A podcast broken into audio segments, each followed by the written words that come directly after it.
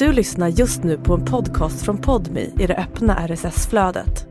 För att få tillgång till Podmis alla premiumpoddar helt utan reklam, prova Podmi Premium kostnadsfritt. Ladda ner appen i App Store eller Google Play. Dödsmisshandeln på Skönsmon. Det är morgonen den 7 november 2019.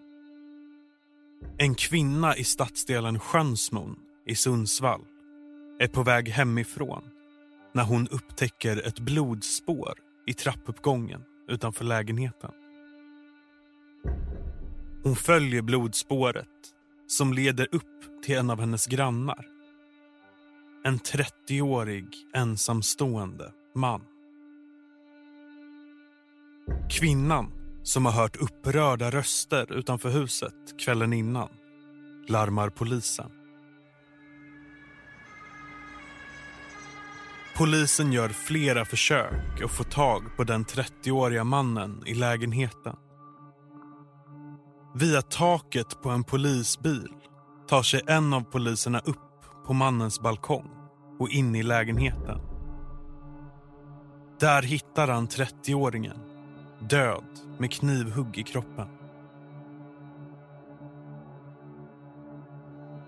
Den döde mannen visar sig vara en väldigt ensam person. Men det har fram till nyligen funnits en flickvän med i bilden. När polisen kommer hem till ex-flickvännen möts man av ambulanspersonal. Kvinnan har tagit en överdos med lugnande tabletter. Snart nystas en härva fram som leder polisen närmre de människor som ser ut att ligga bakom 30-åringens död. Men vad har egentligen hänt? Du lyssnar på Svenska mordhistorier med mig, Kristoffer Holmberg.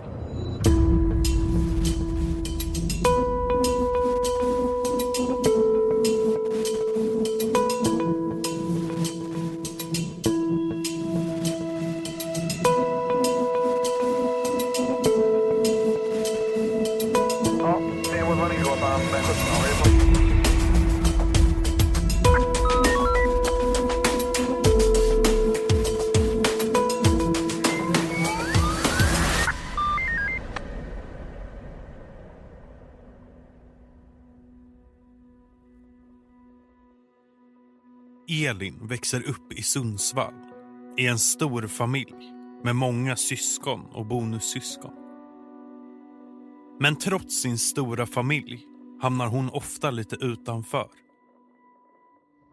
Elin, som är diagnostiserad med ADHD, borderline och bipolaritet börjar självmedicinera med narkotika. Hon utvecklar också ett självskadebeteende där hon både skadar sig själv fysiskt och ger sig in i destruktiva sexuella relationer. Hon skriver brev till grovt kriminella som sitter i fängelse och letar killar på dejtingsajter och Tinder. 2019 är Elin 25 år och kämpar för att komma ur sitt destruktiva liv.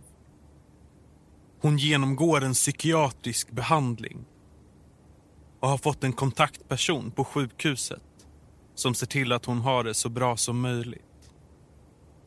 Målet för Elin är att hon ska sluta med drogerna och börja studera på komvux. En viktig person i Elins liv är hennes 22-åriga bonusbror, Daniel. De var små när deras föräldrar flyttade ihop och har därför vuxit upp tillsammans. Deras syskonrelation är periodvis stormig och Daniel har en tendens att ibland glida in och ut i Elins liv lite som det passar honom. Men på något sätt ställer de alltid upp för varandra. En sak de har gemensamt är att båda håller på med droger. Daniel lever också ett i övrigt kriminellt liv och han har bland annat dömts för bedrägeri. Vid ett tillfälle kidnappar han och en medbrottsling en man i ett helt dygn och tvingar denne under hot att ta sms-lån. Det är det brottet han precis har suttit av sin fängelsetid för när han sommaren 2019 återvänder till Sundsvall. Han saknar bostad men flyttar runt bland släkt och vänner. Ibland bor han hos en flickvän och inte sällan bor han hemma hos Elin som tycker synd om honom för att han saknar ett eget hem. I början av hösten 2019 får Elin en match på Tinder med en kille hon känner till sedan tidigare. Han heter Magnus och är fem år äldre. De båda hade gemensamma bekanta när hon var i de lägre tonåren och han gick gymnasiet. Nu blir de direkt kära i varandra och inleder en relation. Magnus liv har inte heller alltid varit så enkelt. Han växer upp i Sundsvall med sin mamma, pappa och en tre år äldre storebror. I gymnasiet utbildar han sig till kock och får jobb på en av de stora Finlandsfärjorna mellan Stockholm och Helsingfors. Där träffar han nya vänner och hittar kärleken i en finländsk kollega. Livet verkar bra. Magnus och flickvännen börjar även prata om att flytta ihop. Men vid 25 års ålder återvänder Magnus till Sundsvall som en nerbruten person. Flickvännen och de flesta av hans vänner är borta. Han har utvecklat ett alkoholmissbruk, misskött jobbet och fått sparken från rederiet. Åren som följer är han ofta arbetslös. Han drar på sig stora ekonomiska skulder och förlorar sitt körkort när han åker fast för rattfylleri. När polisen senare pratar med hans familj berättar de om två olika versioner av Magnus. Den som är den gulligaste killen i världen. Omtänksam mot familjen och som tar hand om sin gamla mormor. Och den andra, som blir skrytig och otrevlig när han dricker. Ljuger för sina anhöriga och som jämt tigger om pengar. Men familjen försöker ändå hjälpa honom så mycket de förmår. De swishar när det är kris och föräldrarna har dessutom skrivit på ett kontrakt för en lägenhet åt sonen på Sjönsmon i Sundsvall. Han kan inte hyra något själv eftersom han har skulder hos Kronofogden.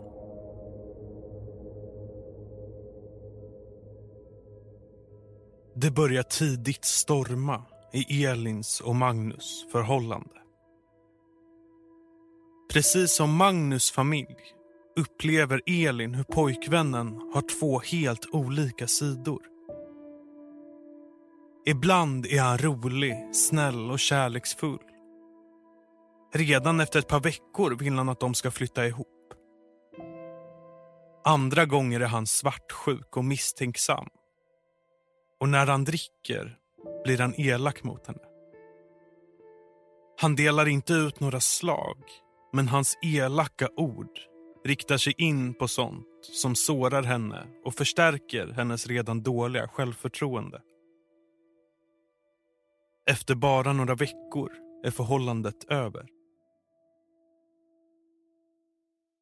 Magnus säger till en kompis att det är han som har lämnat Elin och att hon har svårt att acceptera det. Men i själva verket är det precis tvärtom. Det är hon som lämnat honom och det är han som fortsätter att kontakta henne gång på gång. trots att hon försöker avvisa honom. Många dagar fullkomligt bombar han henne med sms och telefonsamtal. Direkt efter att det tagit slut med Magnus gör Elin ett nytt försök med Tinder. Där hon får syn på Nils. Precis som Magnus är han en bekant från förr. Och ännu en gång blir det en match i datingappen. De börjar umgås som vänner. Nils har betydligt mer ordning på sitt liv än Elin. Han pluggar på universitet och försörjer sig med ett jobb som lastbilschaufför. Eftersom han bor i Härnösand men pluggar och jobbar i Sundsvall börjar han sova över mer och mer hos Elin. De inleder snart en sexuell relation men kallar sig fortfarande för vänner. Eftersom de ofta bor under samma tak börjar Nils också att umgås med Elins bonusbror Daniel. När Elins ex, Magnus, hör av sig försöker hon oftast avvisa honom.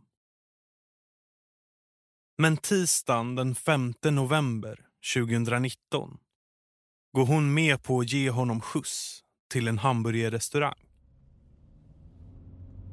Hennes bror Daniel följer med och exet Magnus sitter i baksätet. På vägen dit gör de ett kort stopp vid hennes nya vän Nils arbetsplats för att Elin ska lämna över ett par kvarglömda skor. Efteråt inser hon att exet Magnus måste ha sett henne pussa Nils och att han förstått att hon har skaffat en ny kille. När de ska åka iväg från hamburgerstället känner Elin plötsligt något vasst i nacken. Det är exet Magnus som petar på henne med något spetsigt föremål. Men hon kan inte se vad. Har du slutat karva dig själv i ansiktet? frågar han. Han syftar på att hon tidigare haft tvångstankar om att hon var ful och ville skära bort sina födelsemärken i ansiktet. Elin tänker att det måste vara en kniv hon har i nacken. Efteråt gör Magnus samma sak på Elins bonusbror Daniel. Vad håller du på med? frågar Daniel. Magnus slutar direkt och lutar sig bakåt i bilsätet istället. Ingen säger något mer förrän de har släppt av Magnus utanför hans hem på Skönsmo. Elin känner sig rädd och hon blir ännu mer rädd när hon inser att exet Magnus nu också vet att hon träffar en annan. Dagen därpå, onsdagen den 6 november 2019 ringer exet Magnus till Elin och säger att han vill ha tillbaka ett par shorts som ska finnas hemma hos henne. Det bestäms att hon ska åka förbi och lämna dem vid 22-tiden på kvällen. Elin tänker att det ska ge en chans att en gång för alla få Magnus att inse att deras förhållande är över. Vid nio-tiden på kvällen sitter Elin i sin lägenhet och dricker vin med sin bonusbror Daniel och sin nya kille Nils. När exet Magnus återigen ringer upp. Daniel tar över telefonen från sin syster och samtalet mellan honom och Magnus blir mer och mer upprört. Daniel försöker stämma träff med Magnus för att göra upp. Men Magnus vill inte. Men när de har lagt på har Daniel bestämt sig. När Elin ska lämna tillbaka shortsen ska han följa med och han ska kalla in förstärkning. Elin och exet Magnus har bestämt att de ska träffas på gården utanför Magnus hus. Hennes bror Daniel ringer runt och ber ett par bekanta att vara med på mötet. De kommer överens om att de ska träffas på en skolgård, inte långt därifrån. Klockan har hunnit passera 23 på kvällen när Elin, brodern Daniel och den nya pojkvännen Nils möter upp förstärkningen. Tre män som är mellan 19 och 25 år. Nu är de alltså totalt sex personer. De är alla alkohol eller drogpåverkade och tillsammans börjar de gå den korta vägen mot Magnus bostad. De har inte hunnit gå många meter när Elins nya pojkvän Nils börjar få andra tankar. Han märker hur höga de andra är och märker hur Elins bror Daniels aggressivitet bara har blivit värre och värre ju längre kvällen har gått. Han har under kvällen även hört någon prata om att beväpna sig med en glasflaska eller hammare och tänker att killarna kan ha tillhyggen med sig. Han känner att det här kommer sluta illa. Skyller på att han ska köpa cigg och återvänder hem till Elin där han går och lägger sig. För Elins ex, Magnus, är det än så länge en vanlig kväll. Han sitter och dricker alkohol och grejer med sin dator. Bland annat lägger han ut en tv på försäljning på nätet och ordnar med sitt Facebook-konto. Hans konto har varit borttaget en längre tid men nu har något hänt och han återvänder till plattformen. Vid halv sju lägger han ut en ny profilbild. Och under kvällen skickar han vänförfrågningar till flera gamla kollegor från Finlandsbåten. För kollegorna, som inte hört av Magnus på flera år, blir det ett kusligt sammanträffande när de senare får veta vad som har hänt några timmar efter de fått notiserna. Magnus pratar även i telefon med en av sina få vänner och berättar för henne att han ska gå på ett par anställningsintervjuer. Han är mycket förväntansfull eftersom han de senaste fem åren bara har haft kortare anställningar. Klockan är runt halv tolv på natten till den 7 november 2019. När Magnus går ut på gården för att möta Elin som står och väntar en bit från porten. De hinner inte ens börja prata med varandra förrän en grupp män rusar fram ur skuggorna Get ahead of postage rate increases this year with Stamps.com. It's like your own personal post office. Sign up with promo code PROGRAM for a four week trial plus free postage and a free digital scale. No long term commitments or contracts. That's Stamps.com code PROGRAM. kastar över Magnus. Sex timmar senare, vid sextiden på morgonen kommer en av Magnus grannar ut i trapphuset och hittar blodspåret som leder fram till Magnus lägenhetsdörr. Hon har hört upprörda röster sent på kvällen och kopplar snabbt ihop blodet med rösterna. Snart är polisen på plats. Medan de börjar ringa på hos Magnus kikar flera grannar ut ur sina lägenheter. Men de får tillsägelse att stanna inne. Det går inte att veta om någon gärningsperson är kvar i byggnaden.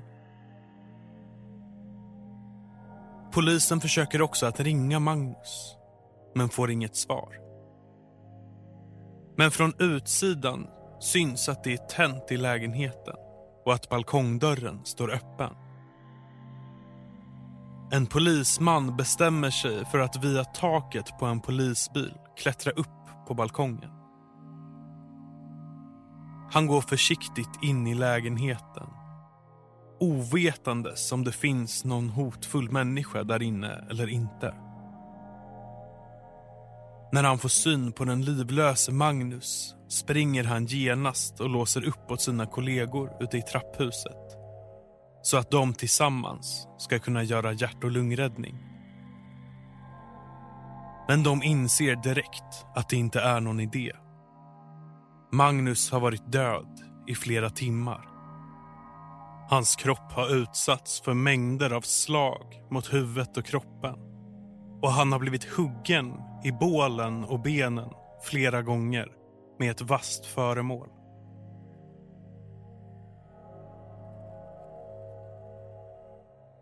Patrullen ringer dit tekniker, börjar spärra av brottsplatsen och kallar in hundpatruller för att kunna leta spår i närområdet. Jakten på mördaren har börjat.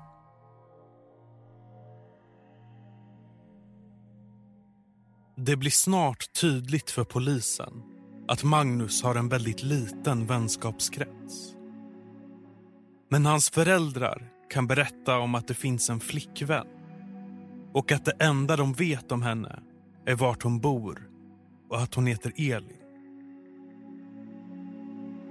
Magnus mamma kan även visa en bild på Magnus och Elin tillsammans. Det räcker för att polisen ska kunna identifiera rätt person. Och de bestämmer sig för att åka hem till Elin. När de kommer fram till hennes adress står en ambulans utanför. Det visar sig att den är där för att hämta Elin. Hennes kontaktperson på sjukhuset har försökt få tag på henne under morgonen och blivit orolig när hon inte svarat. Han har därför åkt hem till henne och hittat henne i mycket dåligt skick.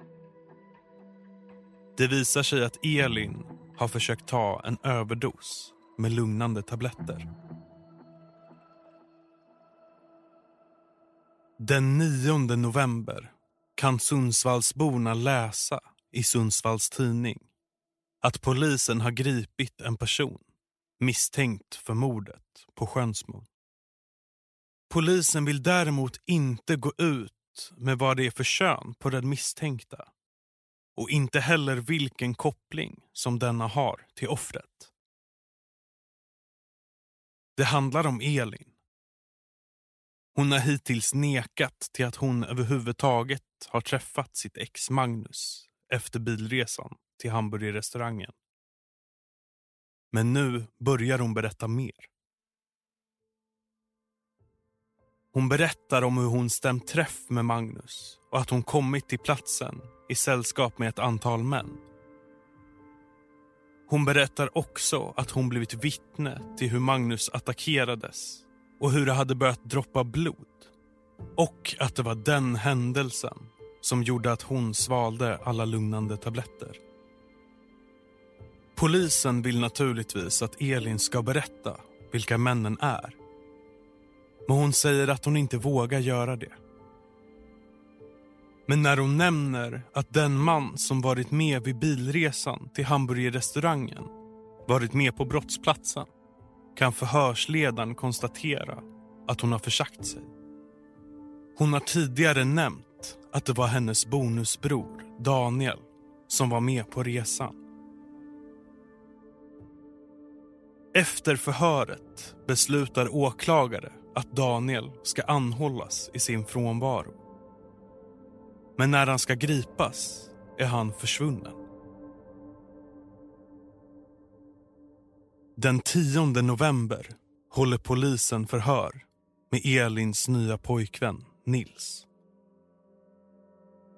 Han är inte misstänkt för att ha deltagit vid dödsmisshandeln utan hörs som vittne. Även han kan peka ut Elins bonusbror Daniel som en av männen som varit med vid dödsmisshandeln. Han ger också beskrivningar på de övriga som varit på platsen. Något som ger polisen nya ledtrådar. Nils berättar också att han pratat med Elins bonusbror Daniel efter händelsen och att denne sagt att han skulle bege sig utomlands. Med hjälp av bland annat Nils beskrivningar, Daniels kortbetalningar tiden före mordet och övervakningsfilmer från butikerna han har handlat i börjar polisen kartlägga Daniels bekantskapskrets. Snart kan man även identifiera den 25-åring som var med vid mordet på Magnus. Den 20 november blir mannen anhållen i sin frånvaro. Dagen efter kommer besked om att Daniels telefon har kopplat upp sig mot en mast i Bodö i nordvästra Norge. Samma dag nämner Elins mamma i ett förhör att hon har hört att Daniel ska ha åkt till Norge. När polisen ytterligare en dag senare förhör 25-åringens pappa berättar denne att sonen vid ett par tillfällen gjort resor till just Bodö. Snart finns efterlysningar med bilder på båda männen uppsatta på alla polisstationer i trakten.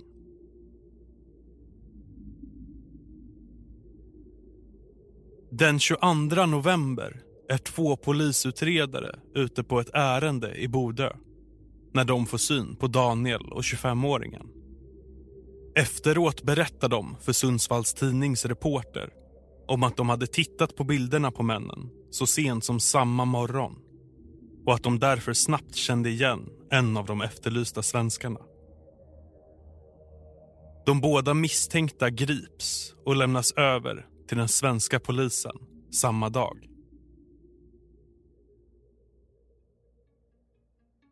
Ytterligare en dag senare hålls de första ingående förhören. Först ut är Daniel som konsekvent svarar att han inte har några kommentarer oavsett vilka frågor förhörsledarna ställer. Därefter är det 25-åringens tur. Han har sällskap av stjärnadvokaten Leif Silberski som han dagen innan önskat som försvarare. 25-åringen vill heller inte berätta något om vad han hade gjort i samband med mordet på Magnus. Eller hur han känner syskonen Daniel och Elin.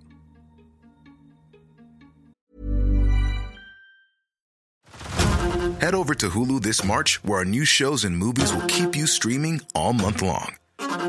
Catch the acclaimed movie All of Us Strangers, starring Paul Mescal and Andrew Scott. Stream the new Hulu original limited series We Were the Lucky Ones with Joey King and Logan Lerman. And don't forget about Grey's Anatomy. Every Grey's episode ever is now streaming on Hulu. So, what are you waiting for? Go stream something new on Hulu. Men han bedyrar att han inte befann sig på flykt när han greps i Norge. Han och Daniel har varit i Bodö, träffat vänner och handlat i affärer. Under tiden fortsätter arbetet med att identifiera de sista två personerna som har varit med i samband med att Magnus misshandlades till döds. Den 2 december grips en 24-årig kamrat till 25-åringen. Han erkänner att han har varit på brottsplatsen men säger att han bara har tittat på medan de andra tre männen angrep Magnus. Han medger att han har haft på sig en hammare som polisen hittat i närheten av brottsplatsen men säger att den aldrig användes. En vecka senare, den 10 december grips den femte och sista misstänkta för dödsmisshandeln. Det är den 19-åriga mannen som berättar att han redan befunnit sig på Sjönsmon när han fick mobilsamtal om att han behövdes som förstärkning vid ett bråk. Men 19-åringen blir ytterligare en i raden av misstänkta som säger att han själv inte deltog i misshandeln Han hade sett en väktarbil när han kom fram till den skolgård där de alla bestämt att de skulle mötas innan de gick hem till Magnus. Och han var därför fullt sysselsatt med att gräva ner det hasch han hade på sig. Först efteråt hade han fått höra att killen de skulle träffa hade blivit knivstucken.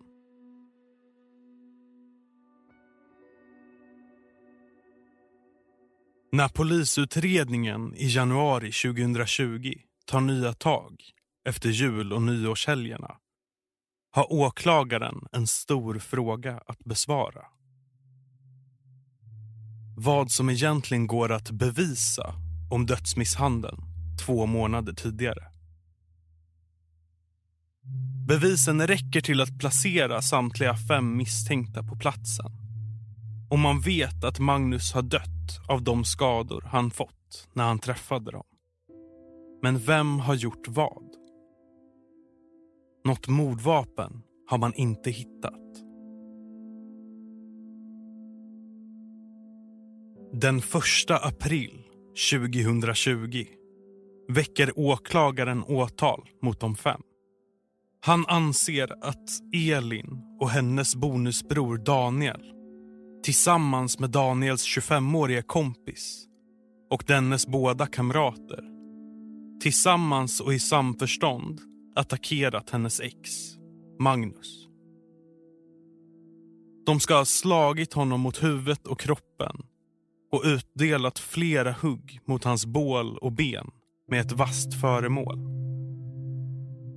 Åklagaren menar vidare att de gjorde detta medvetna om att skadorna från våldet skulle kunna leda till Magnus död. Därför bör alla fem dömas för mord, enligt åklagaren. När rättegången är över i Sundsvalls tingsrätt beslutar domstolen att Elin ska genomgå en rättspsykiatrisk utredning. Man väntar därför med att meddela domen mot henne. Men den 5 maj 2020 kommer domen mot de fyra männen. Samtliga frias från att ha mördat Magnus. Däremot döms Elins bror, Daniel, för grov misshandel och vållande till annans död till sex års fängelse. Genom ett par av de misstänktas vittnesmål under rättegången anser tingsrätten att det är bevisat att det är han som har huggit Magnus med ett skarpt föremål. Men det går enligt tingsrätten inte att bevisa att han har varit likgiltig inför om Magnus skulle dö eller inte. Därför går det enligt lagen inte att döma honom för mord. De övriga tre döms för grov misshandel till fängelsestraff på mellan 15 månader och två och ett halvt år. Drygt tre veckor senare döms även Elin för grov misshandel. Samtliga anses ha varit med om misshandeln enbart genom att befinna sig på platsen. Även om det inte är bevisat att de faktiskt har gjort något fysiskt. Den rättspsykiatriska utredningen har inte visat att Elin har varit påverkad av en allvarlig psykisk störning när hon deltagit i misshandeln. Och därför döms även hon till fängelse i två år. Elins bonusbror Daniel, 25-åringen och 19-åringen överklagar sina domar till hovrätten för nedre Norrland. I mitten av juli 2020 kommer hovrätten med ett överraskande besked. Daniel frias från att ha orsakat Magnus död och döms nu istället för medhjälp till grov misshandel. Allt som anses vara bevisat är att Daniel var aktiv i planeringen av bråket. Sex års fängelse ändras därför till sex månader. 25-åringen och 19-åringen frias helt.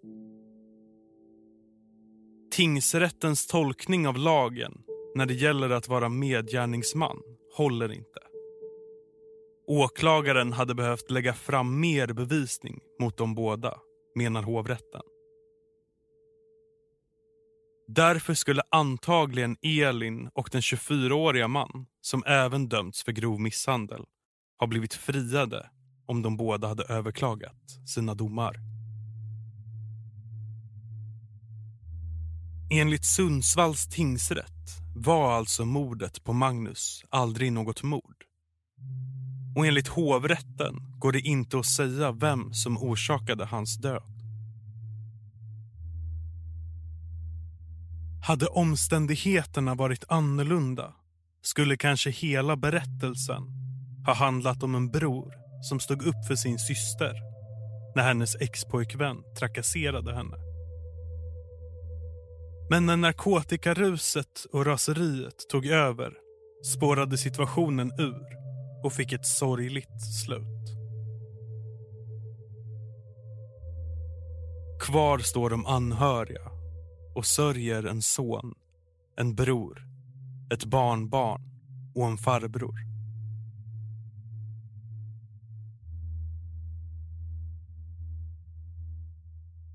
Du har lyssnat på Svenska mordhistorier med mig, Kristoffer Holmberg. Manusförfattare är Per Johansson. Alla namn i det här avsnittet är fingerade. Källorna för avsnittet kan du läsa på podmi.com snedstreck svenska bindestreck mordhistorier. Svenska mordhistorier görs av podcastbolaget Creedcast exklusivt för Podmi.